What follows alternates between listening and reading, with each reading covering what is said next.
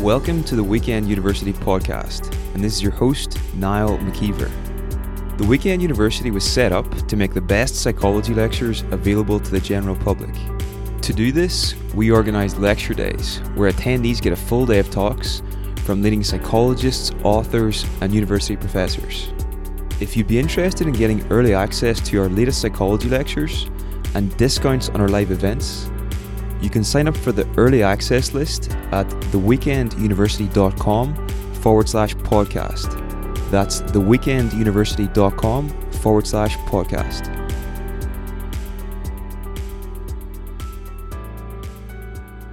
This episode features a lecture from Dr. Oliver Robinson on life crisis and the release of human potential from our Day on Potential event in June 2018.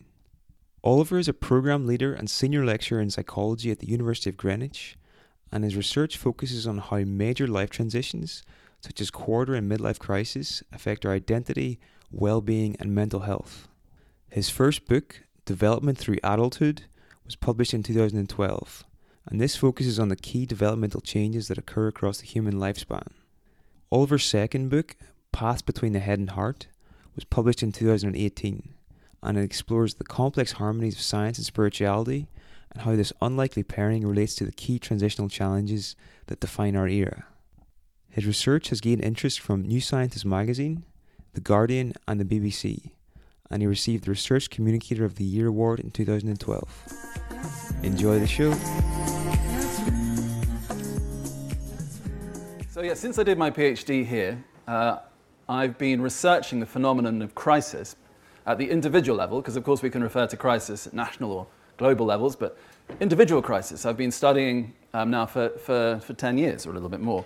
And that's led to a series of journal articles and, uh, and also a book in which it, that, that topic features heavily.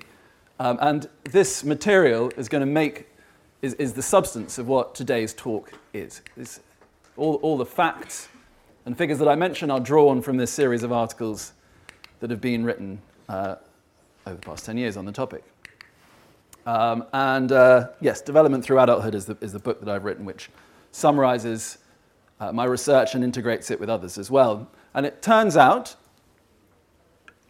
that this work is of particular interest to the media. So, a, a substantial part of my job, as it's panned out, has been speaking to the media about my work and interpreting it for the general public and producing work that is uh, for uh, the non specialist and, uh, uh, and doing interviews and so on and so forth, whether that was with the New Scientist or, uh, one was that?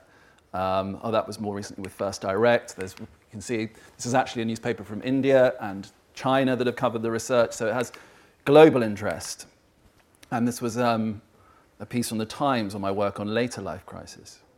So there's something about the topic that has wide ranging general interest. I think it's a topic that's easy to grasp, that has popular resonance, and that many people can relate to. So the questions that I'm going to address today are What is a developmental crisis episode? What does it mean to go through one? What do we mean by human potential, seeing as that's the topic of today? And what does it mean to release that?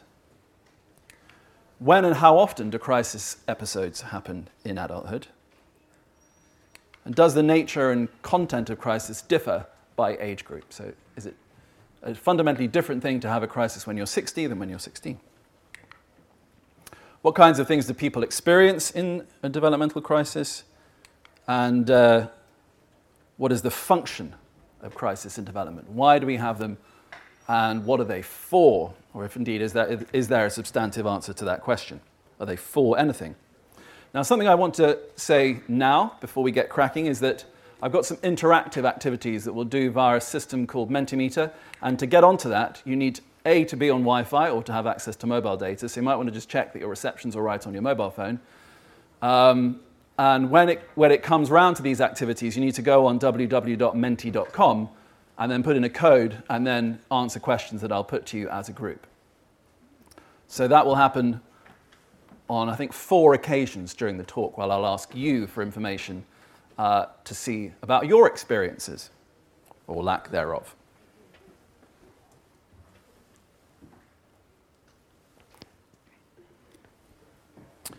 So start off with the first question What is a de- de- developmental crisis episode? So, the answer that I'm going to give you is based on 10 years of work, interviews, uh, observation, surveys, uh, online written vignettes that people have given me, and more. So, uh, it's an episode of life that typically lasts at least a year, which contains the following characteristics. It's felt to be a turning point and or a time of important transition. It's a time of instability and disintegration. Uh, the feeling is of being fragmented and of being a little all over the place rather than together and singular. You feel a little bit plural, almost like there are parts of you in competition. Feelings of being overwhelmed and struggling to cope using current coping strategies. Struggles with negative emotion and distress. And crucially, uh, is, is a period of intensive questioning of yourself, your situation, and what life means. So, whereas in some parts of life you may feel that you have all the answers in times of crisis, you certainly don't. It's questions that seem to be prominent in your cognitions. And finally, crucially, a crisis is temporary. It resolves with time. It is not a chronic, time delimited or unlimited condition. Um, but challengingly, you only know that it's resolved when it has resolved, and when you're in the middle of it, you don't have necessarily, unless you know a lot about crisis episodes and can recognize the experiences that you're having, that it will end in time. Uh, but that I find is something that is an, an, an, important aspect of my work, is that a lot of people who do have crisis episodes in their life, who have read my work, have said that it's given them confidence that there's a way through it, that there's a path, a way of navigating from the beginning to the end, and that there is a conclusion in sight.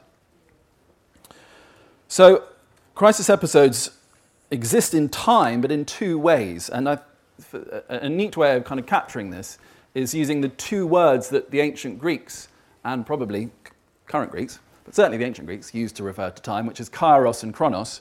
And chronos is simply the fact that uh, chronos refers to time as it happens chronologically, as according to your watch, that it has, that it is an, a, sort of an objective fact, that it has a beginning and an end, and that it wasn't there before the beginning and seems to have gone by the end. So that it has this clock element. But kairos refers to the experience of time, in that a crisis episode is something that you experience as a window of time, as, an, as a period of your life you chunk together, despite the fact there'll be lots of things going on in it, lots of things going on before and afterwards, that you kind of create it as an episode, you, you plot it together so that it comes to be a, a piece of your life, a chapter, something that has a meaningful uh, quality within the story of your life as a whole. And that is, that is kairos. It's time as told by you, it's time as experienced. Another thing I just want to mention, uh, because it kind of captures the essence of crisis quite neatly. Some of you may know this because it has a, a, sort of there's a popular uh, uh, knowledge element to this now, which is that the, the Chinese symbol for crisis is two symbols, uh, which is uh, the former uh, means in English danger, and the second one means opportunity. And that captures the two sides of crisis quite neatly that it is a time of vulnerability and of danger, but it is a time of immense opportunity for personal growth too. So well done, the Chinese, for getting that. So neatly wrapped up in two symbols.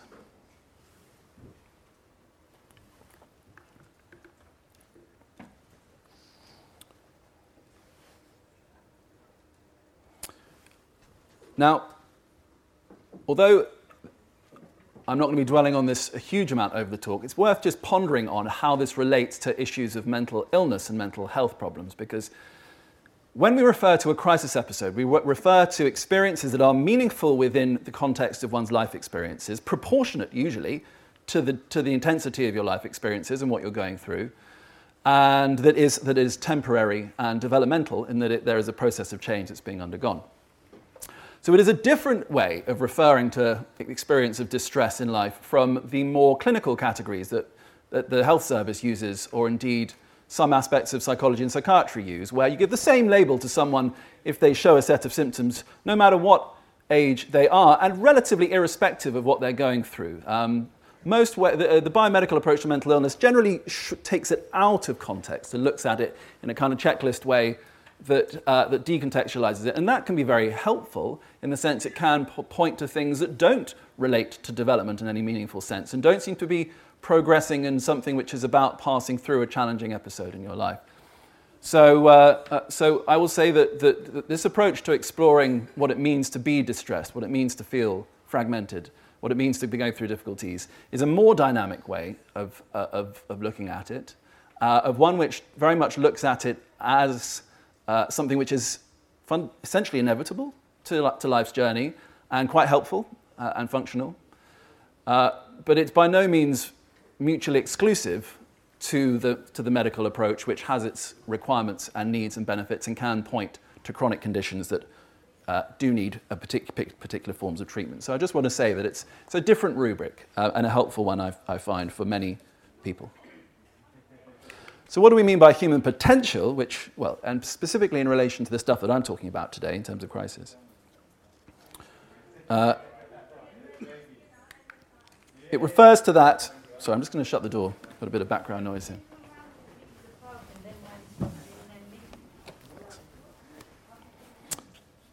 So, human potential refers to the hazy future realm between the certain and the impossible. Everything that a person could possibly become in the future that they are not currently. And I just wanted to flag the point that this has implications for, uh, for, for, for ideas of free will. Because if something is possible, but not definite, and you can make active attempts to make it more likely, then it's, then it's by no means, uh, uh, then that very s- simple statement is a statement that the future is not, in a, in a sense, predefined or set in stone or determined, and that uh, actions that we can take can uh, alter how the future pans out for us and for others. But how do we then Oh, and, and just as a caveat, before I go on to my next slide, it's really important to point not to sugarcoat this and to, import, uh, to point out that humans can potentially become many things, from the terrible to the terrific. Hence, the idea of human potential contains good and bad possibilities. And to refer to the release of human potential, you have to accept that you're referring to the release of both potentially base potentials as well as uh, higher potentials as well. And therefore, it's particularly important to be conscious about how you try and release your potential because you can quite unconsciously release uh, negative potentials just by incrementally changing in, uh, in, in ways that aren't in your best interest. So, ways of consciously releasing potential. Again, this is uh, what I'm going to be saying here is fairly uh, uh, um, straightforward. I'm not going to be saying anything revolutionary at this point, but just help to sort of scope the territory. So, how do you make something that's remotely possible become a realistic and tangible possibility and even an actuality? Well, it's simply by doing things, to, uh, enacting changes that help to bring them about. And one thing you can't do if you want to release potential is stay the same. It just doesn't work. So we have to just scrap that from the outset. Now, I'm not saying there's no merit in staying the same in life. Sometimes continuity has enormous benefits, but it doesn't release potential. It simply keeps you where you are and keeps the possible in that hazy future realm of don't know. Um, and so the kind of things that I encounter in people in crisis as they try and release potential are various forms of personal development, from therapy to coaching to group-based activities, where there are, they're enacting strategies and exploring aspects of themselves that try and move them forward as an adult, try and push them towards some concept of maturity or wisdom that they feel is important to them. Learn something new. Perhaps come to the weekend university. Uh, try something new, which is a bit different from learning something new. You can uh, you know, have, have uh, uh new life experiences which aren't so much about learning, but more about the experience themselves, which can uh, inspire uh, or, or, or, release potential that, that is contained in, the, in that the experience may stimulate a new direction for you. Alter states of consciousness. Uh, uh, and this is something which is, is important and, of course, is varied because you can alter your state of consciousness in a variety of ways. Uh, but I'm sure that the increasing popularity of techniques such as meditation and mindfulness for sure, but things like ecstatic dance and psychedelics used in constructive developmental ways, uh, I, have seen as catalysts within personal crisis. By altering your state of consciousness, you, you, you fundamentally alter not just yourself, but how you see the world in ways that can unlock possibilities you didn't previously see. Uh, simply just changing your environment can change your life. Many people do change jobs, change relationships, change country, change a whole host of other things that defines their situ, their situation, their environment, and that can be an important way of actualizing a new aspect of potential and giving something up. can be crucial too. If you feel like that you've developed a habit that's actually playing to your lower potential and you need to give it up in order to explore others, sometimes to gain something you have to be ready to give something up. Now, all of these can be part and parcel of the experimentation that is the substance of moving through a crisis proactively. And as I will tell you later on, if you were going to boil how to respond productively to crisis down to one sentence, it's to em- embrace change and not, and not resist it. Because if you resist it, then you stay in that red square, you stay the same, and whatever potentials you may have remain latent and they'll never become actual. Right, let's have a look at some data now. How often do crisis episodes happen? Are they frequent or infrequent? So I did a survey where I got a pretty nationally representative sample. We actually went to substantial trouble to make sure it was, because when you're getting prevalence rates, and if you get it from your convenient sample of your mates down the road, and then you try and make a strong assertion about the percentage of people going through something, it doesn't really mean a whole lot. So, uh, so we use a, a, a professional recruitment company to get a national sample of people who are stratified by age, as you can see there, and gender, uh, from all around the country. Admittedly, London South East had, had a lot, but we had them from all around the country. We actually had a, a, a representative ethnicity breakdown. The UK is 87% white British, nowhere near that in London, obviously, but this is um, representative of the UK as a whole. And a very varied qualification level as well. So this is by no means a chattering classes sample. This is not people who've gone to university and have just thought too much about life and got, got in a muddle. Um, we, you know, we, we, it, was a, it, was, it was again very representative of the UK in terms of education. And we asked them a very straightforward question based on uh, my definition of crisis, which is this a crisis is a, uh, an episode is a period in adult life that is noticeably more difficult, stressful, and unstable than normal, during which you sometimes struggle to cope. A crisis is also an important turning point in your life due to challenging changes that occur during it. They typically last for a year or two, but maybe shorter or longer. Would you say that you are currently experiencing a crisis episode in your life? And we gave three options, which is uh, yes, maybe, and no. And uh, so what I'm going to give you is just the, whole, the sample as a whole, just as an aggregate, uh, but broken down into three age groups younger adults, midlifers, and older adults. And we'll just have a quick look. Is that, oh, that's, yep, good, that's a laser. So, quarter life is people in their 20s and 30s, midlife 40s and 50s, and later life 60s and above. And we'll see what we get. So, yes, definitely. 22% of people in their 20s and 30s, 24% of midlifers, and 14% of later lifers. Which is interesting, because again, if you, if you take that you know, across a large sample, that's a lot of people. But the maybes are interesting too, because we've got around 30%, 30-ish percent of people saying maybe in all three age groups. So maybe 36% of people of young adults, 36% of midlifers, and 31% of later lifers. So, crucially, for those under the age of 60, that leaves a minority of people at any one time sure that they're not having a major personal crisis. Under 50%, so 42% of quarter lifers, 40% of midlifers. It just about creeps over 50% for later lifers, but it's still by no means uh, a, uh, a positive picture. So I think this is important because when I started out in my research 10 years ago, I had this picture of life that was one might call punctuated equilibrium. That life was broadly about long, stable patches with short transitions of crisis in between the two, um, which, which shows up in a very, bunch of biological systems where you get these long periods of stability and then short periods of instability. But no, that's not how life is, not how adult life is, at least not in the UK, at least not right now. Um, really, adult life is much better depicted as a roller coaster where the peaks are as prevalent as the troughs. And that really, you know, that if you take a bunch of people, let's say, I don't know, 150 people in a lecture hall at any one time, you'll find a large proportion being either sure or thinking that they are maybe in the, in the middle of a major personal crisis. Or, you know, as I say, one, one that's not about personal hassle, is not about minor hassles because the definition is about this is a year or so. This is a big phase of your life. This is not just about waking up in a bad mood.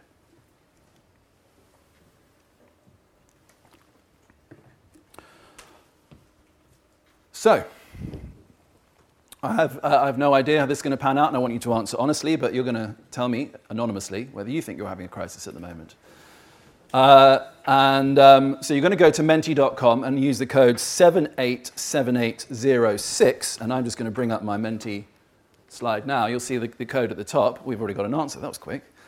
Um, oh, here, here, they come in. They're coming in already. So we're going to see live results on prevalence of crisis in the room.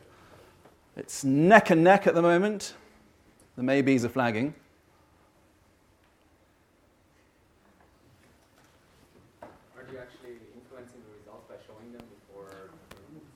Very good question.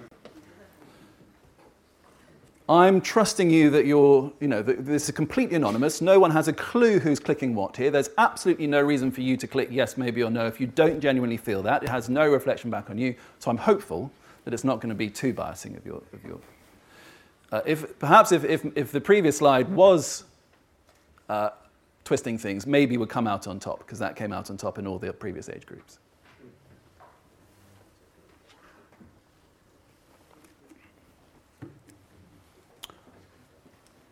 Super. Nope, still coming. So obviously this system is completely anonymous, and that's important for some of the later questions where I'll be asking you for more information as well. Um, so the good news and the bad news is all it's the same thing, really. The good news is the bad news. the, the good news is that you're in really good company, yeah? The, sick, the 67 of you in the room who have reported that you, yes or maybe in a crisis, you're in excellent company. You're not weird or unusual. You are not a freak amongst a group of essentially fine people. Struggling is the norm. And that's, that's the good news as well as the bad news. Is that if you, if you kind of release into that a bit and stop putting pressures on yourself to be perfect all the time, stop believing other people's Facebook feeds, then I think that's one step towards, uh, to, towards, towards being okay with what re- adult development really is, which is a rocky ride. Thank you very much for that. We'll come back to that very shortly. Oh, it's still coming in. well, I must say, so I, by the way, obviously, this does suggest that compared with my nationally representative sample, that there, that there is a higher prevalence of crisis in this room. But I would absolutely expect that because the act of coming to the weekend university is a classic. is a, is a, is, it is a, absolutely what you do when you're having a crisis. Like, I need to learn stuff that's going to help me get through this. Maybe Dr. Oliver Robinson will tell me something. Who knows?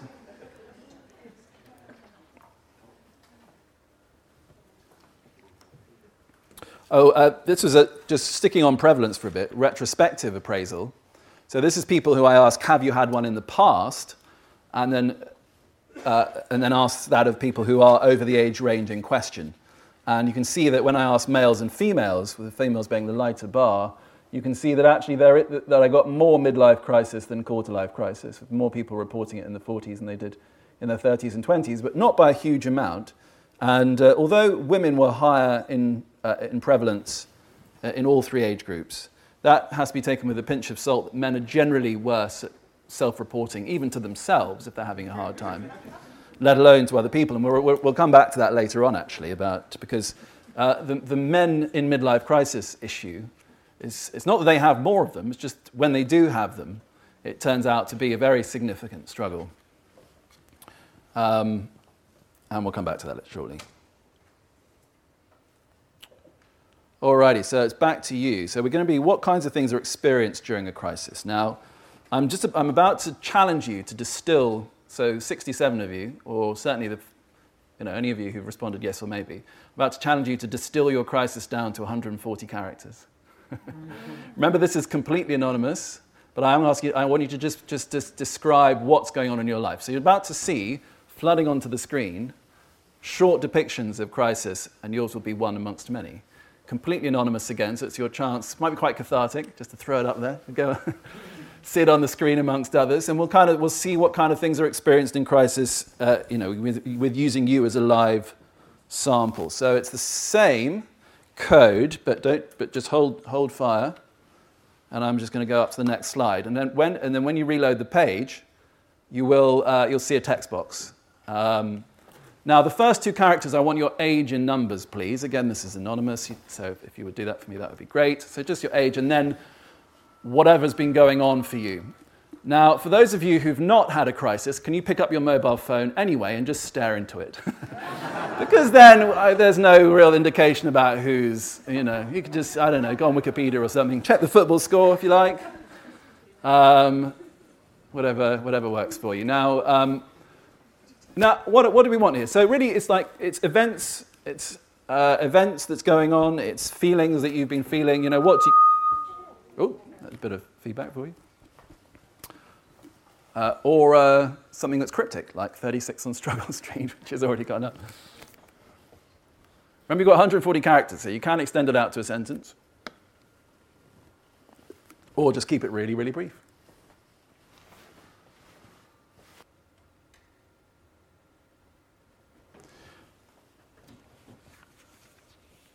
So, what you sing on the board does reflect what I'm now going to be telling you about from my own research and over the subsequent half an hour or so half an hour or so. Uh, you'll see that, it, that crisis has inner and outer quali- uh, uh, qualities to it. So people go through very tangible events, changes, but will experience inner changes that often parallel those events as well, which often involve a sense of deep loss as well as a sense of gain, a sense of angst about the future as well as kind of concern about the past, and a whole host of other things. Uh, uh, self initiated interventions like hallucinogens we saw on one, or CBT, or all, all kinds of other things major life events that somehow kind of trip some kind of fragility in a person where they feel that suddenly you know, what, was, uh, what was previously stable is unstable and so on. But a whole host of events parenthood, children growing up, retirement, not having work, having too much work, health problems, and a whole host of other things. Now, I just want us to just to pause and digest this for a second because the fact of the matter is that the vast majority of the time, the material on that board doesn't get discussed with many people at all. And we do our best to project a, a, a, a, vision of ourselves to other people where there aren't flaws and there aren't problems and there aren't all the things that are moving across our screen right now. And that's the way that life works. We'll refer to come back to that in a minute. Uh, but I, I, think that there's scope for finding better ways of, of discussing this and, and, and uh, in ways where, where we understand that distress needn't be a sign of something that is biologically wrong with us, but a sign uh, uh, that it's, it's time to change and that there is simply no better incentive to change than feeling bad. It's the, the ultimate motive to move out of your current situation. Uh, right, quarter life crisis. Now, quarter life crisis is a term I didn't initially use to, to refer to crisis in young adults. I just originally referred to early adult crisis, but I noticed that some popular works have been written on people, on, on young adults, particularly in their mid to late 20s, having a quarter life crisis. These were some of them. And so I, I thought, well, I'll, I'll, I'll, use the popular term to try and create some popular resonance with my own work. And that was when uh, my work then became very, on, on this topic, develop popular interest. So it kind of worked. Now, I'm just going to throw you some, initially, some uh, from a big, the same, in fact, this is the same big survey of 1,000 plus people in the UK. And I asked, you know, what's the most prevalent feature of your crisis? these were the things that came up in young men and women as the most prevalent. Now, slightly back, back to front on this slide, and the most prevalence at the bottom of the table for the men and for the women. Uh, and then moving up, so it's like the, the top 10 ish for, for men and women the, of the most prevalent features. So you can see the number one for men is feeling trapped in a job you don't want to be in anymore. That's ahead of unemployment, which is quite important. That actually it's being in a job you don't want to be in is for slightly more people a problem than not having one at all. Stress and pressure in job obviously uh, is there. So the top three for men are in crisis. Relationship issues to come up to the top, whereas for men the work stuff tends to come up to the top. But in the end, the picture looks similar for men and women. It's just the prevalence of those items is slightly different. So what you can, the picture on the, on the board there is of young people struggling to find their place in a set of commitments that work for them. Struggling to make that move from feeling free to feeling settled down, to, to feeling like you've put down roots and you're sure those roots are in the right place. And, and that's the ultimate challenge of quarter life crisis. And for some people, it's not being able to get the roots down at all. For some people, it's putting them down and then going, oh, that's, I'm now very much here, but I want to be over there. And I would s- suggest to you that I think that, that young people making the right choices first time is unusual. That once people come out of the education system, it's the norm to mess up something quite dramatically at least once, whether that's a relationship or a career or both, or, or other things. You know, there's lots to mess up in life. Now, um, so what I, what, what I came out with from my research was this sort of broad typology of two fundamental kinds of quarter life crisis, which I call the locked in and locked out crisis. Oh, just before I get on to that, a recent study by LinkedIn on quarter life crisis found out that the peak age, they found that the peak age for this was 26.9. so they quite precise. So, uh, but I, I, I, also found that there's something around that kind of 27, 28 age range, which is important. That has personal resonance for me because I had a really fruity quarter life crisis between the ages of 27 and 28, probably on for a bit longer as well. Uh, and my life changed radically in almost every way during that time. I was a, a very dull market research executive beforehand, and I became a slightly less dull PhD student afterwards. So uh, certainly kind of started me off. it starts change, change, but that was you know one part of a very complicated episode. I'll happily happily talk to you about it later. there were there were you know an awful lot of dynamics going on. It was a kind of a, a sort of a implosion and and then rebirth of, of me to a degree. Uh, so 6,000 respondents, yet 26 to 27 was the peak age according to LinkedIn. Um, so uh, here's my two kinds. There's the locked out crisis, which uh, typically starts with people feeling that they're unable to enter some desired adult commitments in relationship and career, a loss of self esteem, feelings of unwanted dependence on others, feelings of isolation, and the, the, the kind of looking, the, un, the, the young person unemployed, trying to break into all the things that they see that are potentially out there for them by way of money and status and all the things that other people seem to have and not being able to get that. That's the essence of a locked out crisis. And really, that resolves by breaking in to uh, uh, what's perceived to be valued social roles, whether that's relationship, job, or, or just indeed a, a, social group where you feel knitted, you feel knitted into a, a friend group, uh, or, or multiple, uh, multiple feelings of breaking in. Uh, that, this, that tends to happen a little bit younger than the locked in crisis, which starts with feeling stuck or trapped in a career, a relationship, or a lifestyle that frustrates. And there's a lack of belief that you can actually get out of it, so you feel fundamentally trapped and locked in. And the resolution is breaking out uh, of that and then developing a sense of autonomous commitment in something new. Uh, so, so what I would say is that if, if as, a young adult you're, you're struggling to balance independence and commitment, you kind of come out of your adolescence valuing independence enormously and the hard won freedoms that you've cultivated to a degree. Uh, and then you have to give that up to a degree. And if, and, but if you get stuck too independent, you get isolated, and that's what happens up here. And if you get into a commitment but feel like you're stuck in it and you lose your boundaries, then you become engulfed uh, by it. And that, I think, is the essence of the locked in crisis, is a feeling of feeling like of, of, of that you're in, engulfed by your situation. Now, uh, I, there, there, each of these kinds of crisis has a particular phase structure, which tends to be pretty invariant. It kind of comes in a, a million different ways, but with the same basic process to it. Uh, and this, this is a, a, a, literally a screenshot from a recent guide that I produced with the bank First Direct, who are very interested in this phenomenon. Uh, and you can see the four phases of the locked in type and the four phases of the locked out type. So I'll just read, I'll just read them th- th- through to you briefly. So, the locked in type, you feel locked into at least one major commitment, usually relationship or job, that is found, despite expectations to the contrary, to be dissatisfying and stultifying.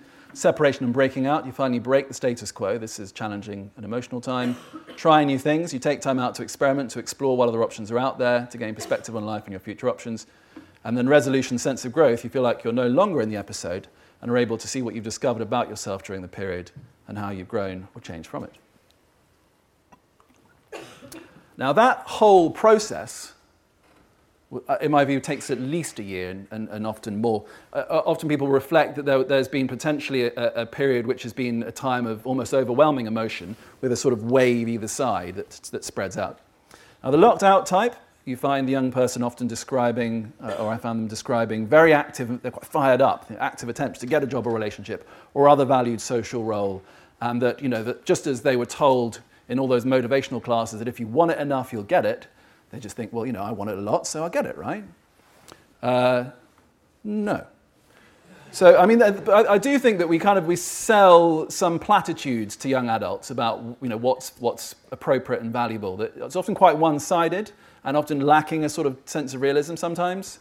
Um, and, the and, typic- and, and that, that kind of thing, which is that, you know, what, if, if, is that, uh, which, which, you know, you do hear a lot through university, you know, and I'm aware that we kind of say to, to, to students often, you know, that there's wonderful graduate roles out there for you all, you know, you'll, you'll leave university and with, you know, with, with, the, with the right degree and the right CV, you know, it'll, it'll all be yours.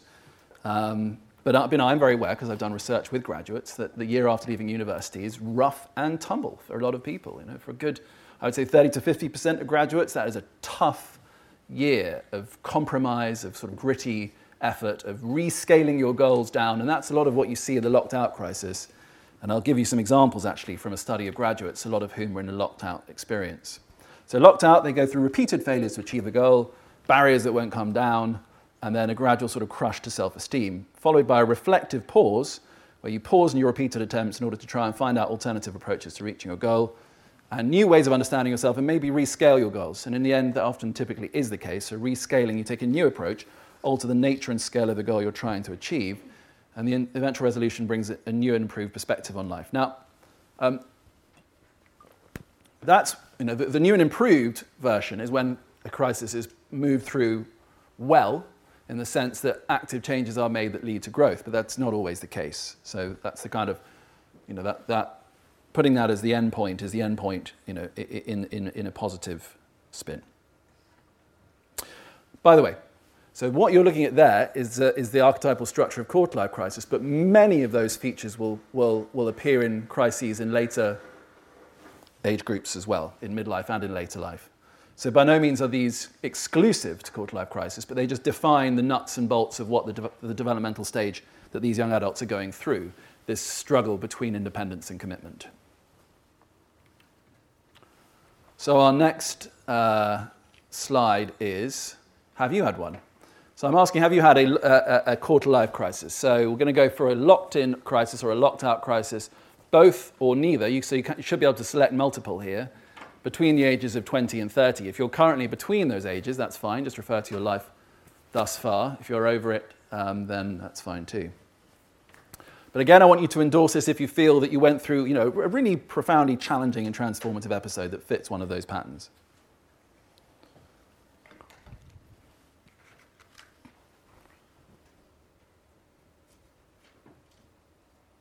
All right, well, the data's still coming in. So, but locked in and locked out, almost the same prevalence, um, both well ahead of neither. Um, so certainly we can say of you lot again that that first decade of adult life is one which is normatively troubling.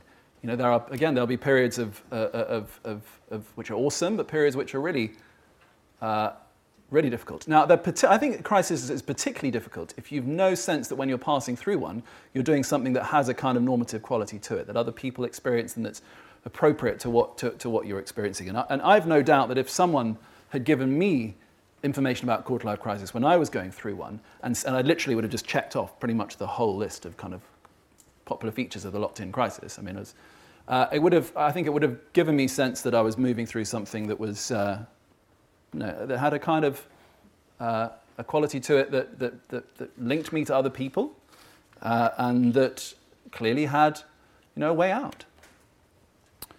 In the end, as most people do, I got out of it, moved through it haphazardly. And by the way, uh, when a crisis resolves, it very rarely resolves in full. And when I mean that, I, mean that you know, whatever inner fragilities are there in a crisis. Whatever things come to the surface about you uh, and uh, your emotions, uh, when you pass out the, the, the, end of the crisis, it's not like that you've fixed everything internally. You just have sufficient stability to move on to wherever you're going next. So, while I would say having a quarter life crisis makes it less likely to have a really difficult midlife crisis because you've kind of already done some important developmental work through that phase, it, by no means precludes it uh, because well, there's just a whole, you know, whole bunch of new stuff to it that appears at midlife. Uh, And I'm aware that we're going to have a five minute break fairly soon and that it's quite warm in here. Um, so uh, I think we'll do a few more slides and then, and then break. Um, so here's some example quotes from a recent study of graduates talking about locked out crisis, which is you know, quite similar to the kind of things that appeared on the board from some people earlier on. The fear of the unknown, everything before leaving uni was set out, and, and once I left uni, I became really worried and stressed at the thought of having to make decisions about the next stage of my life and where it was going to go. Uh, I struggled to find a secure job, either relating to what I studied or otherwise. I started questioning what the point in life was. There's the questioning component of crisis. Everything's open to question, including what's the point uh, and wondering how I even managed to get a degree in something my employers appeared to think I was no good in. Um, my partner left for university as well, which left me feeling very alone, etc., uh, etc. Et and then this, at the end, is this kind of sense of, am I ever going to be independent, which is, which is important. Uh, so you can see here that events happen which lead to a, a kind of crush or, or a decline in self-esteem and self-efficacy. Something wrong with me, I'm not good enough, And then again, rejection after rejection can be very, very challenging when you're going through that, that process of applying for jobs. And almost by, you know, with, except for the very lucky few, there will be repeated rejections. And for a young person who's still building their self esteem, that can be hard. Now, here's just a suggestion, which is if you'd like to hear some personal stories of quarter life crisis, go to this radio show that was recorded back, I think, in 2010 um, which is still on the BBC, probably because people listen to it so much still, I think. It, uh, it features extracts from me, because they interviewed me about it, as well as three young people going through a quarter life crisis. And what you can do is listen to it and ask yourself are the examples that I'm hearing examples of locked in crisis or locked out crisis? So you can kind of match the story to the pattern as they go. Now, if you've taken a picture of the screen, great. If not, I know that Niall's happy to send out slides afterwards.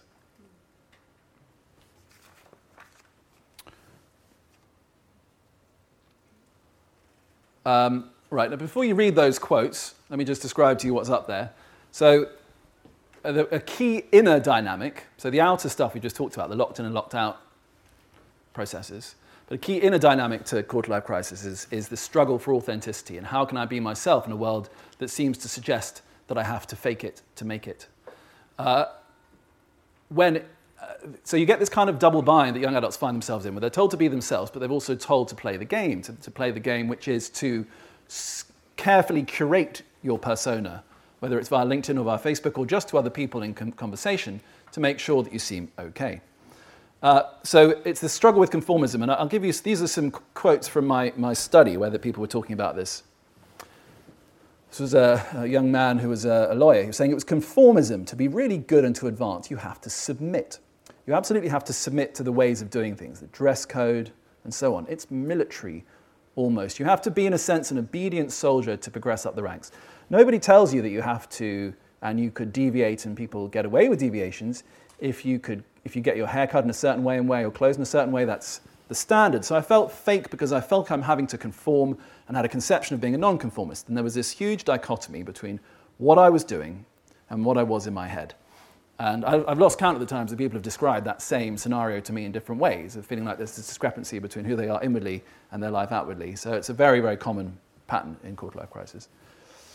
Uh, and there's a young woman describing how she was uh, a result, her resolution to crisis, the, how, how a crisis, her sense of going through one ended up in a good way. There was a sense of growth at the end. She says, I realized that I could do I could do with these things. There was this achievement. So yes, I was like discovering a new part of me. I was thinking, wow, I can do this, I can do that, I can do whatever I want.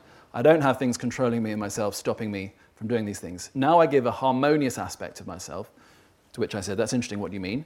Probably what I feel inside is showing outside. So there's a harmony within and without. You can see the difference and how that between someone saying how they felt before and how they felt after, there's a sense of discrepancy between inner and outer, which is resolved in some way. But I, I wanted to mention this other quote as well, because I think this, this, this is really important. Would you call yourself self confident? No, definitely not. I think I can put on a good show, but that's just playing. You can pretend that you are okay. I guess that's what we all do a lot of the time. Fake it till you make it. And I think that phrase to me captures the paradox of being a young adult hugely, in that they're aware of being pulled in two directions at once, and they find that very difficult to reconcile. How to be yourself in a world which seems to suggest that authenticity is an unadulterated good, that authentic people who do well, but seeing that actually the requirement for impression management, for gameplay, for selective self disclosure, for not saying weird things to people, that, you know, that, that to kind of re- retaining in a lot of information unless you know, you're sat with your therapist or a partner or someone you can really trust, is the norm. And so what you see in quarter life crisis is not so much of people starting off inauthentic and coming out authentic. It's more having really fully engaged with the fact that there's a sort of paradox in life. That you have to live with that, and there isn't a neat resolution. That when you go to work, you have to be, you know, you, ha- you, you can't be exactly the person you are when you're spilling your guts to your therapist or coach or your uh, best friend. Uh, and we, we, quantitatively, we see this as well, by the way. So we, we found in a study of people who were reported definitely being in a crisis, maybe being in a crisis or not being in a crisis, that their self reported authenticity was lower in the people going through a crisis than those who weren't. And that makes sense because that is, seems to be such a defining feature of quarter life crisis this struggle with authenticity and this sense of starting off feeling fake. Uh, recent study on quarter life crisis by some people at the University of Edinburgh, using some of my, uh, my work and building on it, was uh, social media and quarter life crisis. Uh, and this will be my last slide before we break. I'll give you a few quotes from this. Do you use Facebook more or less when you're experiencing negative emotions? If I am down, like properly, I don't go on Facebook. It's such a difference between how I feel and what's there I think at the time, I don't need to see any of these fake happy people being successful. And I'm like, I'm already down. I don't need any more people to make me feel worse. Just so. Do you think social media contributes to your negative feelings, your anxiety and, and depression? A lot. Smiling. It's this peer pressure because you see people because they filter what they post. They do not post routine uh, they do not post routine like, hey, I woke up too late, my day was completely unproductive. They just don't do that. They just post the filtered or perfected versions of themselves, and you feel, oh my God, I'm doing so little, I'm so behind. But, uh, do you feel that social media contributes to your problem of negative self comparison? Of course. You're bombarded by these successful people one way or another. And if it's not your friend who is a successful person, then he'll share an article about someone else who is a successful person, who is this good looking person who's just started out a company at the age of 21 and is now a billionaire. And so so what I this was interesting because I, I hadn't actually personally done a study on social media and quarter life crisis, but I'd had a lot of young people approach me and say, "Do you think that social media feeds this? Is, it, is, there, is it a problem that young people are, are, struggling with?" And I said, "Well, you know, I don't have the data on it, but this, this study suggests it's relatively small, but it suggests that it, that it's kind of amplified this struggle that's always been there that young adults have been facing, the struggle for authenticity, but it's created this kind of extraordinary constantly manicured, constantly accessible uh, kind of persona system where, uh, uh, uh, where, the, where the discrepancy between inner and outer, I think, is, is amplified. And particularly if you're still finding that sense of security in yourself, as young adults are, there's still a lot of development to do when you're passing through your 20s. Uh, clearly, it's, uh, you know, it, it is presenting a challenge. Precisely how it affects teenagers is an area of very active research. It's not an area that I've looked at. Um, but that's, as I'm sure many of you are aware, if any of you have teenage children or have access or, or aware of it otherwise, that it's a, a, a major, major concern too. Right. Well, thank you for your contributions. Uh, let's try and get some air in, in the, in the big quantitative study I did looking at crisis in different age groups. When we looked at um, crisis in young adults and we asked them, having had one of these, do you feel that you grew as a result? We asked them about four particular kinds of change becoming a stronger person, so feeling more resilient, increasing self esteem, quality of life increased, and generally making positive changes. And uh, what was interesting is that I initially started this research off doing interviews, speaking to lots of people within an interview based context uh, in all kinds of ways about all kinds of experiences. But what came out of the interviews was that pretty much everybody had a positive resolution. And what I then realized after I'd done subsequent research is that when you do interviews, uh, you kind of self select people who've got a happy ending. So people will come to you and tell you their story if they feel that, that's, that, that, that the narrative that they have to, to tell has a general kind of uh, a, a, a, a, positive trajectory out of it because that's something that is fairly rewarding to come and speak to a researcher about. If you do a brief anonymous survey where there's less in, uh, investment and involvement, you get a different picture that, which is more like the Chinese character of danger and opportunity. It's more of that double edged sword quality. So, this is uh, on those four dimensions where uh, did you become a stronger person? Did your self esteem increase? Positive changes? You can see here that this part of the line represents people who broadly agreed or strongly agreed that, that there had been improvement. This is people who were ambiguous, said, I'm not sure, neither agree nor disagree. And this is people who disagreed. Now, what's important is that you can see quite quickly that broadly the majority of people felt that they'd experienced post crisis growth, that this period of disintegration had led to positive outcomes, particularly for quality of life. Uh, and uh, we've got positive change there. Um, actually, the, unfortunately, the, this has been a slight quirk of the slide that this doesn't perfectly relate to the four lines in terms of colour.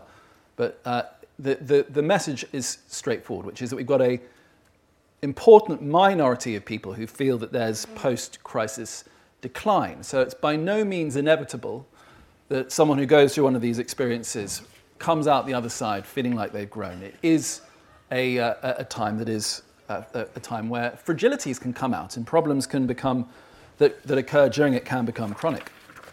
When we look to see of these items which were the ones that was predicting resilience down the line, we found that in a, in a relatively small sample of young adults, where we looked at resilience and crisis experiences, so just going over to the, to the yellow here, we found that quarter life crisis, post-crisis growth does predict becoming more resilient if you've, if you've experienced post-crisis growth, but particularly, and in fact only, whether someone had made positive changes. It was whether or not they'd, that, that someone had used the crisis to make tangible changes to their life was the predictor of whether or not they found that it made them more resilient over time. So it just shows that that is the key, is using crisis as an opportunity for exploring change rather than resisting it and staying the same. So it is a double edged sword, and that double edged nature feeds into our understanding of midlife crisis. Uh, I, I, was, uh, we'll do your experiences of post crisis change later on. I was going to do that via Menti, but I'm running a bit behind, so we're going to crack on, make sure I get through all the material I need to get through. Midlife crisis. Probably the most famous crisis, the midlife crisis, culturally. People talk about it quite a lot uh, often in a kind of pastiche way. If you Google, I often think there's quite an, an, interest, an interesting way of kind of getting a cultural, the, getting, getting a sense of the cultural resonance of a concept is doing a Google Images search for it. um, so if you do Google Images search for, for midlife crisis, you tend to find the kind of pastiche picture of, of, of men and motorbikes. Um, but uh, I'm going to tell you that midlife crisis is actually uh, uh, by no means a, a, kind of something to, to, to, uh, to, to, to, laugh about, in that it, it is a very profound fulcrum in the life journey, and for many is very difficult. Now, what, what midlife is, is it's a symbolic meeting point between opposites. So you are at the center point, you're neither one nor the other. You're neither young nor old, but you're both. You'll, you'll experience still the, the, the kind of the, um, uh, the, the, the, the potency of, of youth, but also the effects of aging. Powerfully, you'll experience, or uh, midlife has, has, been said to be, and there's a variety of forms of research that support that it's uh, a, a, part of life where you try to explore your contra-gender identity to some degree, or your, your, your, your sense, if you're mas- your, your, if you are a man, your sense of femininity, if you're a woman, your sense of masculinity, and exploring that sense of what does it mean to, to balance that out within myself and, uh, and move towards being potentially a more androgynous, less one sided person. Uh, we'll come back to Carl Jung later on, uh, but he referred to this very explicitly in relation to midlife crisis and said it's, the, uh, uh, it's the, the, the point in life where the animus, the masculine and the anima, the feminine, come into a kind of dialogue, but also into some kind of conflict as well. There's generativity and selfishness. Now, this is something that Erik Erikson, the famous developmental psychologist, referred to. He said midlife is a time where you, you have to work out what is it that you're actually going to leave as a legacy beyond yourself. young adulthood is quite self focused, and that's adaptive. You're building your life. You have to focus your resources and your attention on yourself to make sure that you build it up to, to, to, to, to a point where it's going to be sustainable. But midlife is, is, uh, is, you're starting to ask those big existential questions about is it actually, is human worth based more on what we give than what we receive, despite what we get told every day to the contrary? And productivity in decline, which obviously is very related to being young and old. But you know, we actually saw on the screen earlier on someone's experience of crisis. They just put one word, which was menopause. And you know, menopause is a profound experience of being no longer biologically productive. You, know, you can't produce in that very meaningful sense of the word. And obviously, that's a very tangible experience of going, moving between productivity and post productivity, if you like. Uh, but equally, uh, for, for, many men who, who, whose midlife crises revolve around being utterly consumed by work, they'll be asking the question is this, is this being productive?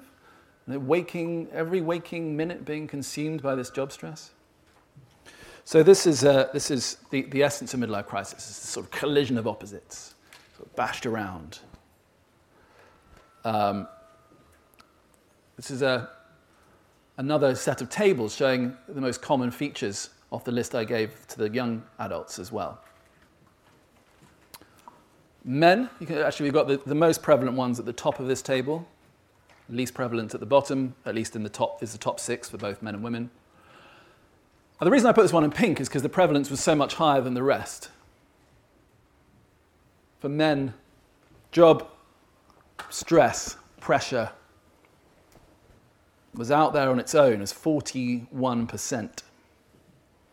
So interesting that for women, bereavement was the number one, because uh, some of the very earliest theories of midlife crisis said that bereavement, often of a parent, is absolutely essential to understanding midlife crisis. But again, that's something that's been sort of lost to history to a degree. There's a guy called Jaques who wrote about midlife crisis and said that fundamentally it's actually a crisis of mortality as you start to realize that you've got less left than you've had. You, kind of you pass the halfway point. You're kind of on the downward slope, looking in, looking into the abyss.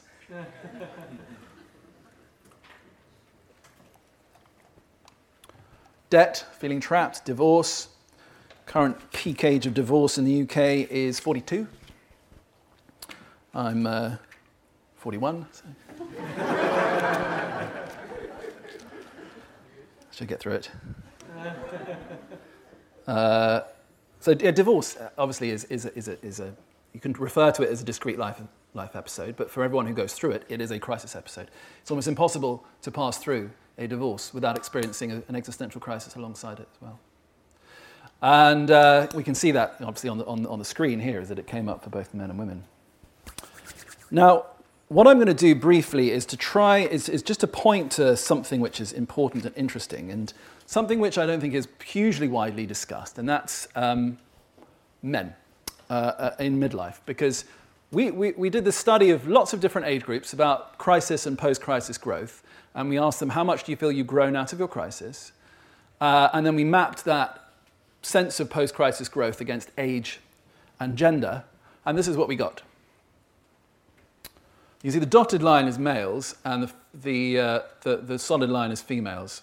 And that's just the mean amount of post crisis growth. And, and we, we, we saw this, you know, it's a pronounced decrease in 40 to 40 year old men there. So we, we just ran the data in various ways. We kind of crossed items, looked at individual items, came out each way we did it. This dip in post crisis growth in men in, uh, in, the, in, in that early 40s age range. Really interesting. And uh, so what that suggests is that um, men and women ha- both have midlife crises, but men struggle to grow from them more than women.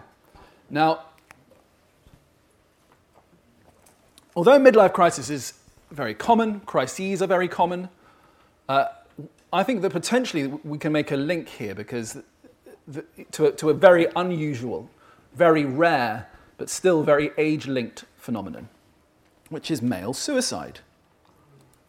Because if you plot suicide against age and gender in most developed countries, this is the UK, you get this. The purple line are the men, The female line is the orange, and the green line is the aggregate of the two. And you can see very clearly that in the UK, and indeed most affluent nations, you have a very pronounced peak of men in midlife committing suicide.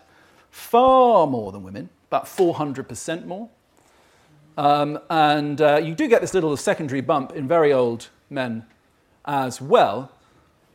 But the numbers are smaller there in the sample, obviously, because a lot of people die around 80. Uh, but this midlife peak, which peaks typically at 40, is very pronounced. Um, and, uh, you know, I, I, don't know if you have, if this, this resonates with you, but uh, personally, I know two people within the last 18 months who, between just after, you know, between the ages of 40 and 43, very apparently successful men who killed themselves. It's got to be talked about. So, what could we learn about this in, ter- in terms of a very common phenomenon like midlife crisis, and what it might shine the light on in this very rare phenomenon, which thankfully is very rare, which is male, uh, male suicide in midlife? Um, and uh, I'm going to talk to you about the inner dynamics of midlife crisis now, which is, I think, one of the hardest parts of life's journey. And it's uh, what Jung referred to as the encounter with the shadow and the return of the repressed. So, uh, uh this has been said since um, the early psychoanalysts were referring to it. Carl Jung uh, famously discussed this uh, that so for, for Carl Jung was arguably the first lifespan development psychologist because he saw mental health as a, as a, constantly evolving process over the course of the lifespan. And he saw the midlife crisis as this, as this crucial experience. He, he, saw, he said it was the return of the repressed and the end of the young adult persona. Uh, and what the return of the repressed means is that you just get too old to repress things. Repression requires energy, so does suppression. By the way, suppression is where you just don't say what's in your mind, but you know it's there. And repression is where it goes to the point where you've sort of forgotten it's there. You can't consciously articulate it anymore. There is no doubt that repression and suppression are phenomena that almost everybody experiences to some degree, and you can empirically show in a variety of ways. It's a very provable aspect of psychoanalysis. But the encounter in midlife crisis is, is, is with this idea of the shadow, which is all of yourself that you've put away up until midlife and the direct realization that you contain awful potential as well as awesome potential. And you can see in the diagram the return of the repressors, this kind of backward arrow out of the unconscious towards the conscious. Now, seeking help in this period is crucial if necessary because you'll start to experience some very strange and disconcerting inner phenomena. And that is going to rock you, and if you don't share it, it's going to create a, a substantial amount of inner instability, and men are bad at seeking help fact. Okay? And I could give you many studies that show that men are bad at seeking help. Women are much better seeking help as a general coping strategy at all age groups. So, the book that I would recommend if you're interested in the midlife passage and the midlife crisis and these uh, very real and very powerful inner dynamics, which I think is a terrific short book with, full of wisdom, is called The Middle Passage From Misery to Meaning in Midlife by James Hollis. And I really believe that James Hollis's writings. Now, Hollis is a, is a, is a, is a therapist, uh, and it's an ex academic turned therapist who, who, who, writes with incredible articulacy about complex developmental phenomena. And, uh, and this book has, I think, received over 100 five star reviews on, on Amazon, and I understand why. So here's some quotes from the book. The shadow represents the wounding of one's nature in the interest of collective social values. Such an interesting phrase, that. And what he means by that is that in order to adhere to collective social values, you put away parts of yourself that you think or you've been told are inappropriate for a social context. That starts when you're tiny, when your parents tell you not to do things because they're inappropriate, and it carries on all the way through. So it's the wounding of yourself in the interest of the collective. By midlife, one has managed to repress large portions of one's personality. Anger, for example, frequently erupts during the middle passage because one's been encouraged to suppress it. Other shadow encounters are also painful as one is obliged to acknowledge a continuing catalogue of emotions not normally acceptable to the persona world, such as selfishness, dependency, lust, and jealousy. Now, if you hear about that in the abstract, it's all very well, but to feel that viscerally yourself, that all this lies within you and it's unacknowledged and messy, it's very, very difficult. Here's another quote from the book The shadow should not be equated with evil, only with life that has been suppressed. As such, the shadow is rich in potential, crucially for today. A conscious appointment with the shadow at midlife is essential for it will be operating surreptitiously in any case. We must examine what we envy or dislike in others and acknowledge those very things in ourselves. This helps to prevent our blaming or envying others for what we have not done ourselves, and it encourages to recognize that only a small part of our potential has been tapped, and that we are often overly smug, overly secure in our ego achievements. It reveals other sources of energy, creativity, and personal development. And otherwise, you need to face up to all of this difficulty and suppressed darkness within yourself if you're also going to open up to all the untapped light that exists within you as well. So that's why I think midlife crisis is difficult. I think that's why men find it so difficult to grow from it because you have to talk about it. You have to seek help. You have to find ways of bringing all this inwardly hidden material into your outer life to some degree. You'll be terrified initially. So many people will, and that's you know that's that's kind of the process. If psychotherapists in the audience, you know, this is kind of your life. Is that you you sit with people day in day out who initially come to you terrified about what they might disclose, and as they disclose it, they gradually realize, oh, there's much less here to be terrified than I thought. It's just that it's been in my rotting in my locked cupboard for so long that it's kind of all got a bit stinky. Uh, and that's kind of the analogy, really, is that if you, if, you know, if you put a piece of food in a cupboard and lock it, then, you know, and you keep it locked, you, won't, you don't have to smell it. but as soon as, as soon as you open it, or as soon as age starts to open it, then, and the stink comes out, you realize you've really got to f- deal with a, with a rotting food. Um, and the same is true of anything else that's, uh, that's part of your inner life.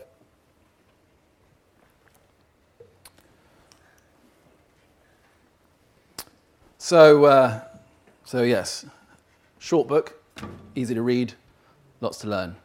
Um,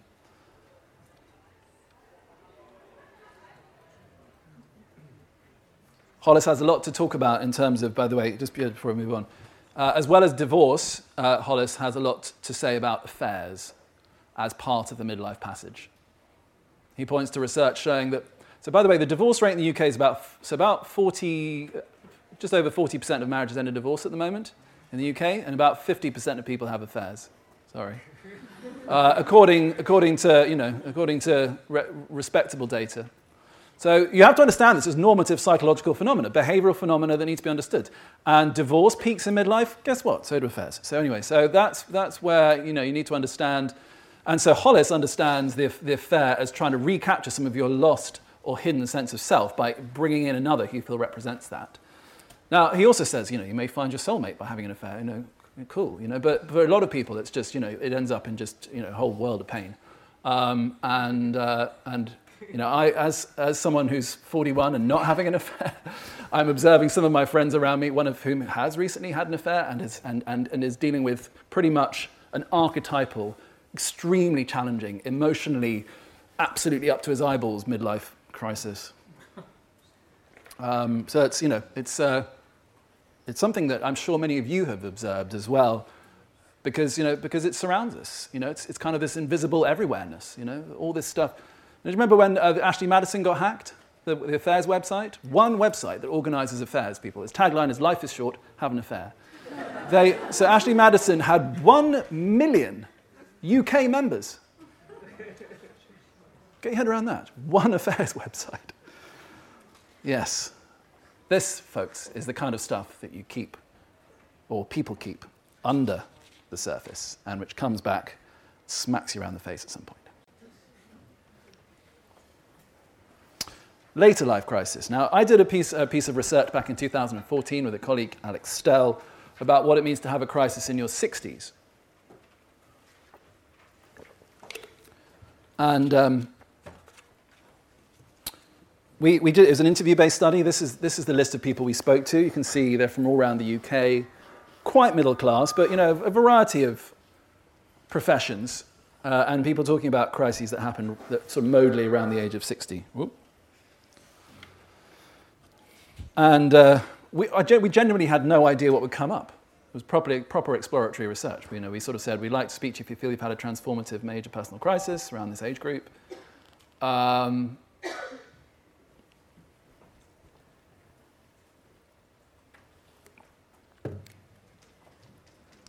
And we, I don't, we, we, neither of us were prepared for quite how challenging the interviews are going to be and the kind of stories we had to listen or we, we, we sat through.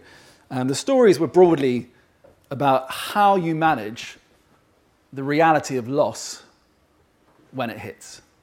And when we mean loss, that was, there were all kinds of ways that people were referring to this sense of how you actually deal with this realization that things just gradually get stripped away. Loss of meaning, loss of friend groups, loss of work, loss of a partner, a bereavement, loss of health, loss of mobility, all kinds of losses which people were trying to work through in this kind of transformative sense of like, I'm trying to work out how, how I build from here.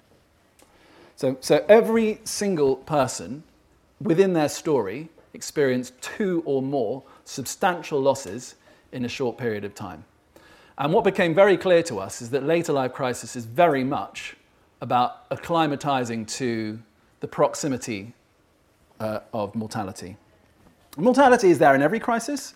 You'll find in quarter life crisis, people start to kind of just ruminate about death and stuff just randomly because when you're in a, a kind of ending experience where you're kind of leaving something behind and going to the next thing, uh, mortality tends to come up anyway, but it's just right up there in later life crisis.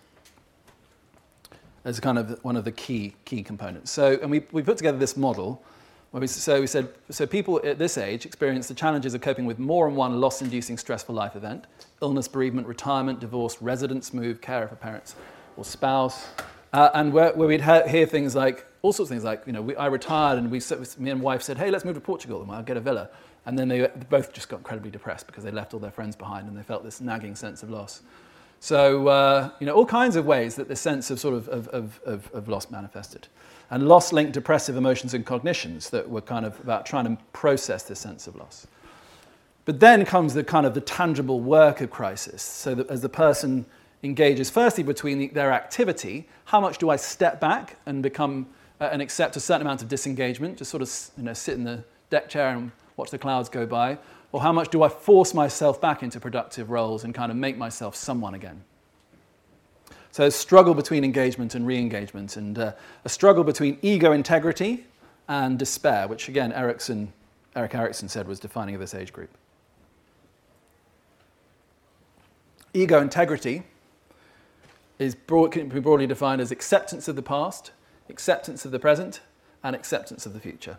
In other words, not having too many regrets, basically being okay with where you are, uh, and not feeling too bad about the prospect of age related decline and death.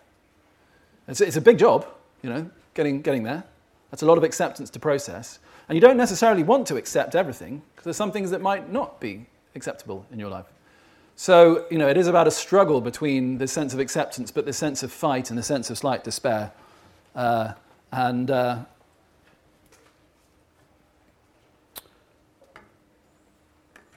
in the context of a later life crisis, feeling loss linked depressive emotions and cognitions may be adaptive. They may be part of the process. It might not simply be they should be medicated away, but they may be part and parcel of a sort of letting go.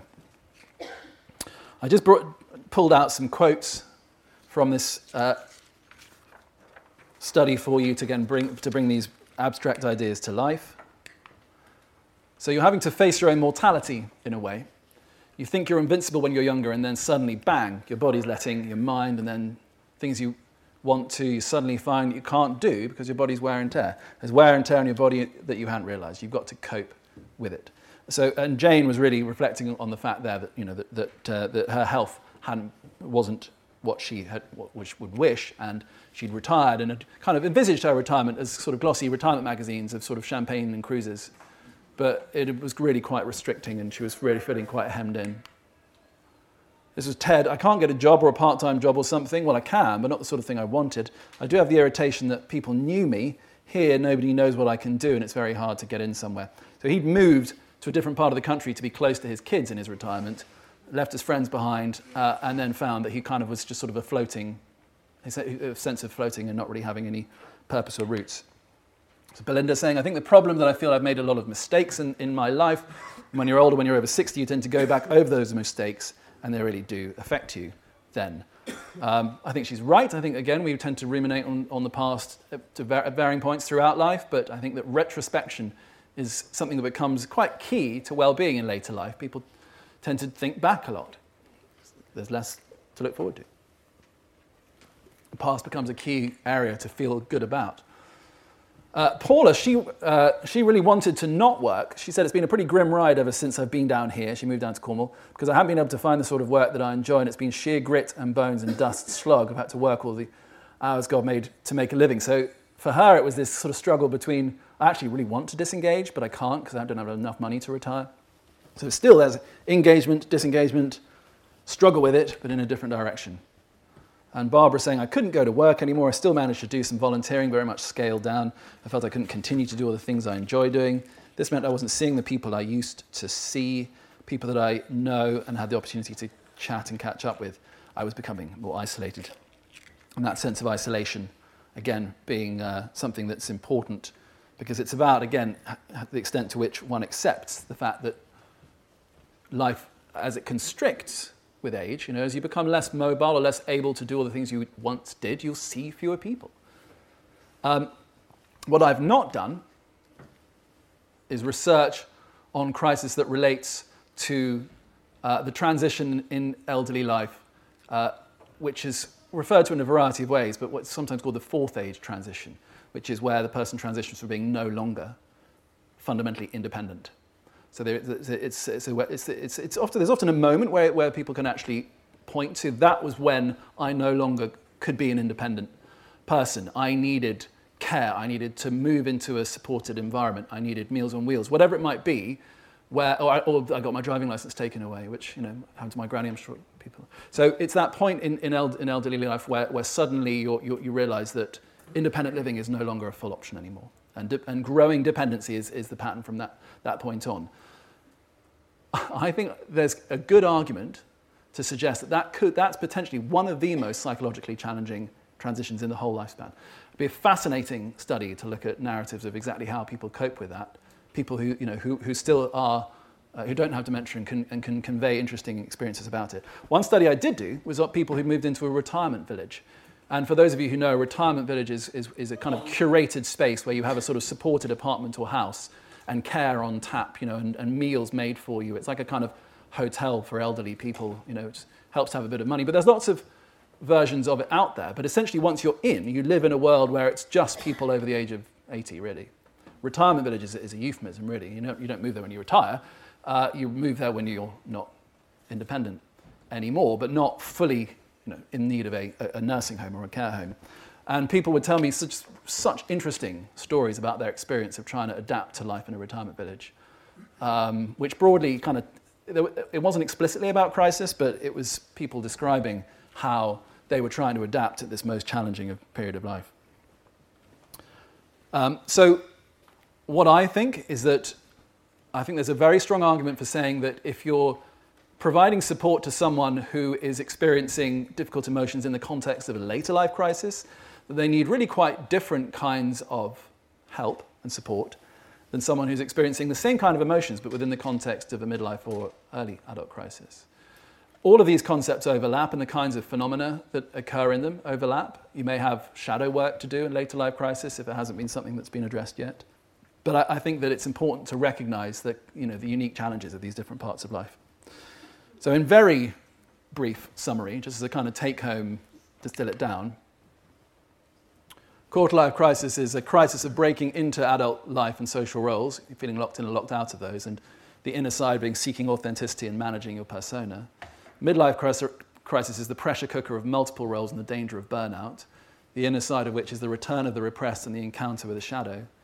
And later life crisis is the crisis of moving out of productive adult life roles and feeling that deep sense of loss, and of the empty nest, and of no longer being recognized at work, and the search for ego integrity and an encounter with mortality. And just bear in mind that all of those kind of interweave and overlap and kind of shade into each other.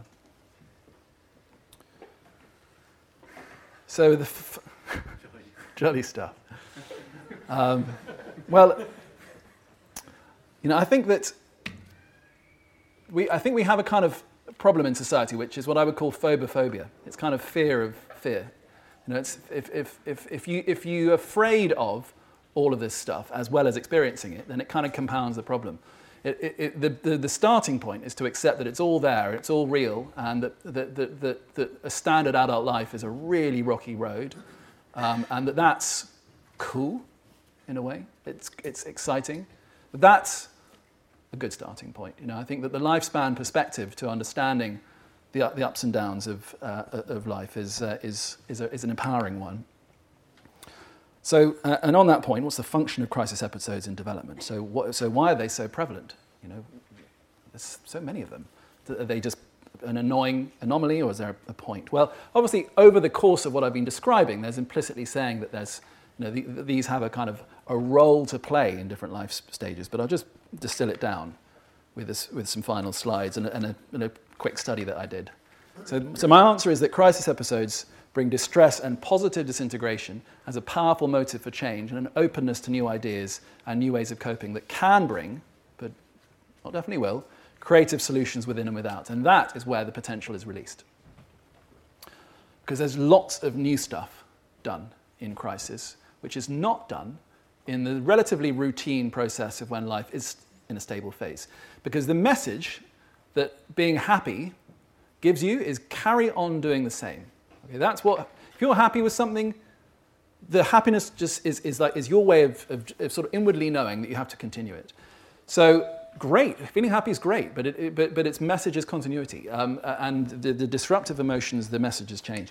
Um, Tony Robbins, uh, the famous uh, uh, motivational speaker, got it quite right when he said there is no breakthrough without a breakdown. It's a cliche, but it's true. And structurally, it's true. You need to break down the stru- structure of a life in order to build a new one. You know, we are structural beings. You know, we, we have bodies, but we have mind structures and we, life structures and lifestyles which hold us in place like cobwebs. You know, we're kind of stuck in them sometimes, and you've really got to rip them apart to get the next one in place. Uh, and a neat book is called Positive Disintegration by someone called Dabrowski, who talked about what I'm telling you now, really, which is how as you pass through adult life, you pass through periods of disintegration, fragmentation. And that's cool, that's positive, precisely because it's a prelude to a new level of integration, and that there's no one without the other. So I did a study where I predicted uh, specifically that people in crisis would be more curious about themselves and the world than other people. Um, precisely because of what I've just told you, that, you know, that, that, that crisis is uh, about being open to new stuff, and that's what curiosity is. Uh, there's actually a book written called Curiosity, which opens with a description of someone in, in a midlife crisis who, who describes how that was the genesis of, of, of, of, a really important insight that would only have come, out, come about because of the curiosity that the crisis engendered. All sorts of reading they were doing to try and make sense of their messy life, and what came out was a really big thing. So I, so I, I, I got a did a study where we got lots of people again, big, big sample, about uh, over a thousand people in this one. And we looked to see would we find that people in crisis are more curious than people who aren't about themselves, the world, other people? In a sense, this is slightly contra to what many psychologists would say, because there's, there's one view that psychologists hold, which is called broaden and build theory, which says it's when you're happy and positive that you tend to explore, uh, and when you're sort of feeling down, that you tend to kind of just collapse. So, in a sense, if we did find you know, this kind of elevated curiosity, it would be an interesting thing. So, we checked, we got various curiosity measures. So, perceptual curiosity, which is curiosity in what you can see. Uh, the, this one, which is about curiosity about knowledge, curiosity about people, curiosity about yourself. And uh, we did this quasi experimental design where we compared people who were of a, of a particular age range who were and weren't in a crisis. And then simply so then the graphs you're about to see are people who are and aren't in crisis across three age ranges, young adults, midlifers, and older adults. Um, yeah. And I'm, I'm, aware that you know, we're, we're uh, running relatively close to completion in terms of time-wise, so I'll go through this quickly. So that's so the, the, the, solid line is people in crisis. So you can see early adulthood, midlife, and later life, intrapersonal curiosity was higher in the crisis group. That's curiosity about yourself. Highest in the young adults, but higher in every age group in people who are describing a crisis. So that's intrapersonal. What about epistemic? Well, we got a higher, that's higher in young adults and midlifers, but not in older adults. So that's curiosity about knowledge, higher in the crisis group. Uh, interest based curiosity we see higher in the crisis group, particularly in the young adults again. Remember the solid lines crisis. Interpersonal, not a huge difference, but a little bit reliably higher in the crisis group in all age groups. And uh, finally, perceptual curiosity. That's curiosity in stimuli, what you can see, hear, and stuff. And you see that, again, that's particularly, that's higher in every age group in the crisis group, but highest, the difference is highest, is biggest in the early adulthood group. Now, we did inferential statistics on that. Those, all of those differences in those ANOVAs proved significant, and we did point by point comparisons you can look at in the article it supports our view that crisis is a time of elevated curiosity, and that's the silver lining. And if you use that, that, that, that heightened curiosity, that search based mentality, that questioning based mentality, that something will come of it. Uh, we also actually in this study asked about books. So we asked people what particular kinds of book you're interested in at the moment. Some interesting stuff came out of that. I'll give you that quite quickly. Uh, so we asked uh, about whether they're interested currently in reading, or whether they are currently reading and interested in science fiction, biography, history, self help, spirituality and religion, science and nature, current affairs and politics, food and eating, art and architecture, or other. And if I had time, I'd, I'd get you to guess which book genres are particularly popular in different age groups by crisis, but I'll just go straight to it. So, early adult crisis is related to reading self help and spirituality books, which is interesting. Hold the thought, because I'm going to tell you something on the next slide about that. Midlife crisis, self help as well, but biography, which I thought was really interesting. So, and as in people who are in a midlife crisis compared with midlifers who aren't, read loads more biographies. So I thought that was interesting in that you're trying to understand your life journey, so you're trying to make sense of others. Now, biography, almost by definition, is crisis literature. I would argue that there's barely an autobiography ever written where there are no crises.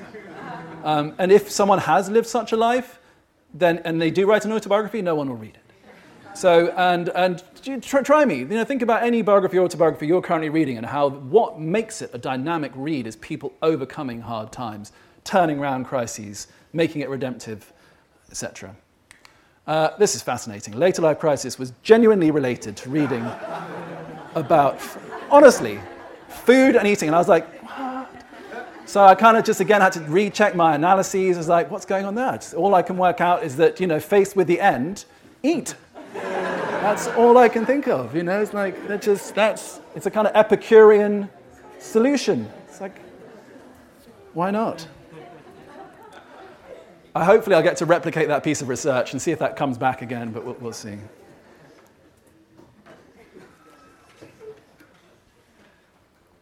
So I should say, by the way, so, so, so, so I had a quarter life crisis. Yes, it was about a huge career change, relationship change, and many other things, residence change personality change to a degree. But there was a, a, something that was crucial for me was, uh, was, was, was that it was, it was a spiritual crisis as well. I kind of went off and did a meditation retreat in India and asked myself lots of deep questions and tried to make sense of life in a way that seemed to kind of be about exploring parts of myself that, were, that my intellect couldn't grasp. You know, something that was slightly beyond what, uh, what words and, uh, and, uh, and, and rationality can quite grasp. Said, and that set in train a process which led to uh, uh, me kind of exploring that more and more and seeing how it was an important, became an important part of my life. Um, and it acts as a complement to my academic work because academic work is quite drying, it's quite brainy uh, and quite uh, uh, uh, wordy. You know, you're kind of processing huge quantities, millions upon millions of words every year, and it can just dry you out. And so I find that certain activities that I now do um, which I would call spiritual practices, help me from not getting too desiccated and depressed by the, uh, you know, the difficulties of working in higher education. now, the, reason I'm mentioning this now is that I've just literally written a book. It's coming out in August called uh, Path Between Head and Heart, Exploring the Harmonies of Science and Spirituality. Um, and uh, it's, it's not about institutional religion. It's about personal growth and about how if you embrace your inner scientist and your inner spiritual side that you can create a kind of higher level uh, harmony. Um, if you'd like to come to the launch event, you're welcome. It's on July the 5th. Um, tickets are on my website, and uh, uh, yeah, it should be, should be fun. It's not actually out until August, so it's like a pre launch, but there will be books available at the event. But I kind of see that as a product of my quarter life crisis. it took over 10 years to, to actually turn into some sort of tangible thing, a book. But there you go, that's, uh, that's, that's life. sometimes, you know, the process of moving through stuff uh, takes a while. Um, now, I, I, I, must say, I'm not done a huge amount of research on the kind of spiritual existential side of crisis episodes, but that's something I very much intend to go next. And I'm sure you'll be interested to hear that my next study, which is happening this summer, is on dreaming and crisis. So I'm going to be looking at how dreams, whether or not dreams reflect back to people the crises they're experiencing and ever provide any insights that help them with the, their, their, their, personal growth journey. Um, and I'm going to be working with a dream specialist at University of East London on that. So uh, it's going to be fun. Um, I'll, uh, I'll try and, uh, when, when that's out, I'll try and put that out via Niall so that you get, you, get, you get to hear about it and participate in it if you like. Um, that's it. Any questions or comments?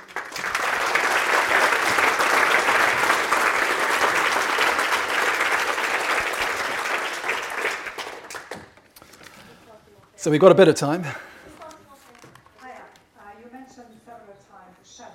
Yeah. About the shadow? Yeah. Sure.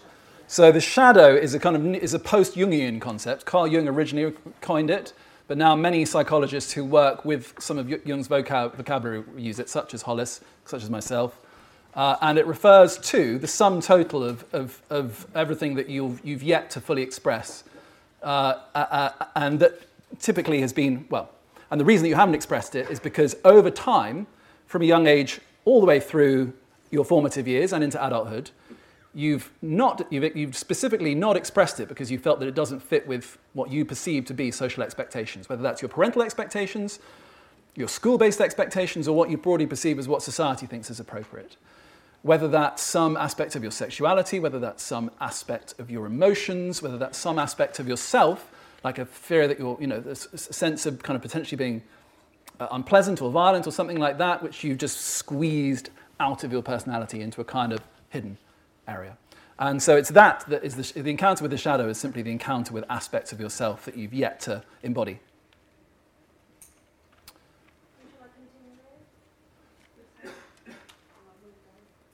Yeah, hi.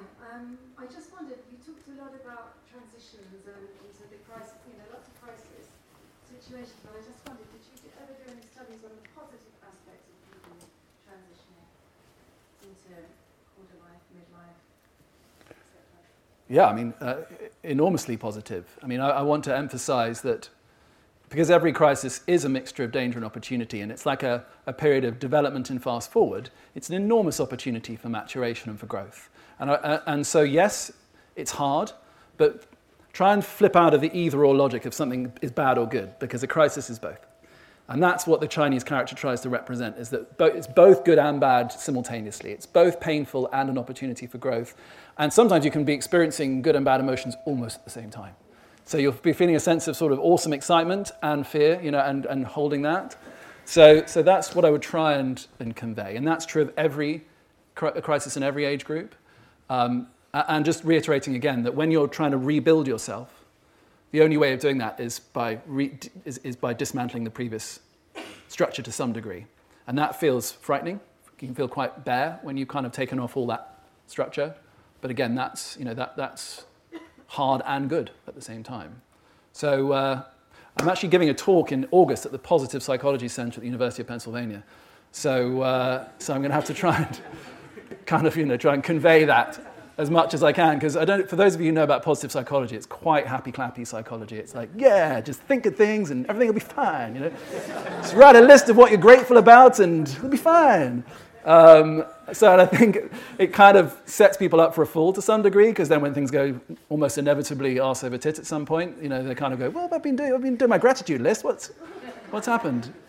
So it'll be interesting to see how they, how they take my message. But anyway. Uh, there's a hand up there, but the mic's gone over there.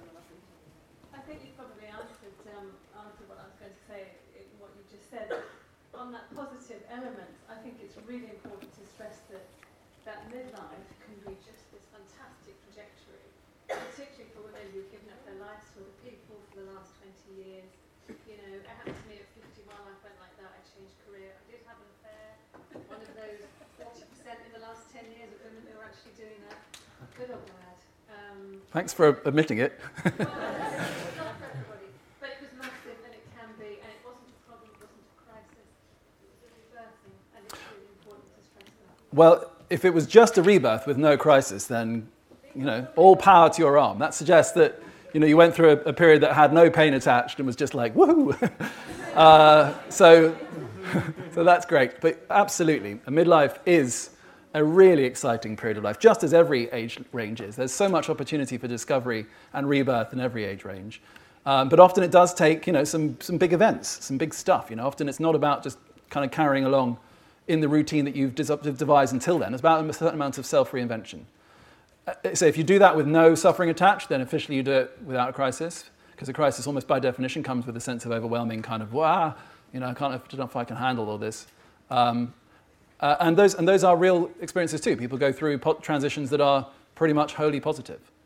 Um, still, I would tell you that transitions that are culturally kind of, you know, the, the above the line version is yay, you know, the kind of the, the transitions like getting married, which, you know, officially that should be entirely happy because it's like a happy thing, right? Getting married. But I would pitch to you that getting married is comes with loss and gain, and that everyone who gets married will feel excitement at the prospect of being with this person. But the fact is that all, this other, all these other opportunities are gone. You know, it's like you've, a thousand million other possibilities just gone. And that can't, you can't do, do that without a sense of, of loss. So you have to accept, you know, that, that any sort of major commitment, no matter how overtly happy, comes with little nagging undercurrents as well of sort of difficulty and loss. I, for me, every transition is a, is a mixture of loss and gain experiences. And you feel de- tend to feel sad about the past. If you lose something, you tend to feel anxious about the future. So that's why depression and anxiety co-occur so much, because they tend to occur around transitions, where you've got that mixture of sort of loss and stuff and fear about what's coming next. Uh, yeah. Yeah. Um, so, first of all, a big piece of my life has just fallen into place. I realised I had an early life crisis that led to a complete change of life direction. So, so thank you for that. Um, I now work as a sort of management consultant and coach, and I'm always interested in practical applications. And the thought that's jumping out at me here is the potential power of making explicit to people going through crisis this cycle of it being an opportunity yep. for growth and potential. Absolutely. Um, have you done any work in that area? Are you aware of any? I, the, the, the, what I'm aware of, uh, and this relates to the fact that you know, my, my I'm most, the research I'm most known for is the quarter life crisis stuff, just because it's kind of, I've done more of it and it's kind of gained more popular traction. Uh, so I know a number of coaches who work specifically using the, the, the rubric of and the stages of quarter life crisis. Um, and also group-based coach activities. There's, a, there's an organization called Mind the Gap Coaching that uses, um, it, looks, it works with young adults uh, to try and help them pass through the, the, the crises of, of, of, of, young adulthood. Um, uh, there's a, an excellent female coach called Alice Stapleton who works with quarter life crisis, who, who, whose work I recommend, and she and I have interacted quite a lot. Um, so certainly, uh, I've, I've, produced a, a, how-to guide for how to survive a quarter-life crisis, which um, is on my, on my, on my website. Um, so yes, absolutely. Now, in terms of helping people in, in, in, who kind of coaching through the later life phases, again, I think there's a huge amount of scope, and I think that in many ways, retirement, you know, coaches who specialize on people who are recently retired, almost by de facto, a large proportion of people who come to them will be in a later life crisis. Because if you've, if you've just if you've, if you've retired and and, you, and your health is good and your marriage is good and you're just looking forward to the future, you probably won't seek specialist help. But if, if you if you've retired and you feel that you've like lost this important part of yourself and that you know your life is fragile, you'll probably seek support. So I think that yeah, that, that, that coaches who work with that age group as well, you know, will work with people in crisis to a large degree. And you, you, you mentioned just then that the that, that quarter life crisis model is at that stage, is the model different in midlife and later life? Yes, it is. Um, so, I mean, I had, the, I had the model of later life crisis up there. So, so that is really different from quarter life crisis. Very, very different phenomenon. and midlife too. Um, again, I would point, because I, am I feel like it's kind of the job's done, I would point towards Hollis's work on midlife crisis as an excellent map for navigating the midlife passage.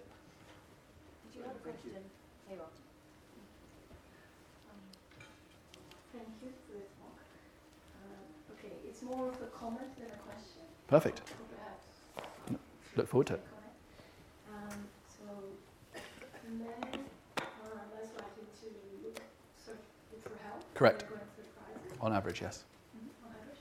And I read something, I cannot back up the evidence, I don't remember where it was a newspaper, um, don't have names or anything. But they also said that men are uh, solution driven, therefore cannot find a solution to a crisis, suicide. Yeah, that's an, interesting point. So it's true that yes, that, that so what I read a piece of research that shows that men benefit from em, emotion-focused therapy rather than solution-focused therapy, precisely because they're, they're naturally solution-focused anyway. And so it's when they focus on their emotions that they tend to get more benefit. Whereas actually you find the opposite in women. Now that was an interesting gender study that I read about the benefits of, of kind of counselling intervention. Um, I mean, there are, you know, I, I, I, what I won't do is open up the huge can of worms about all the, the many complex reasons behind male suicide, because there are many about, you know, for example, women try as much as men. So parasuicide is as common in, in, in, in women as men. Um, so, but there's, the, so some people just think that men are, you know, are use, use more effective methods, if you like, if, you, if, the, if the effective is the right word. more, well, uh, methods that are more likely to end up with you know, what they set out to do. So I think there's that. But I, I, for me, still, I think you know, this, just, just to, to fit it into the narrative of today, you know, one crucial thing is, is, is the male shadow and how that often involves anger and violence, because that's crucial to, to, to the masculine disposition to some degree. Hence, outlets for aggression have been required for men and women across the ages, but how there are very few cultural outlets for that nowadays, and so it can turn into quite a nasty shadow if it, if it just remains purely internalized for decades.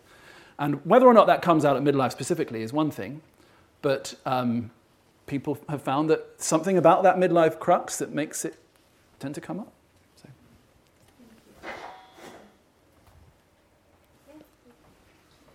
Yes, thank you. Um, I've been working with techniques of mindfulness for the past 20 years.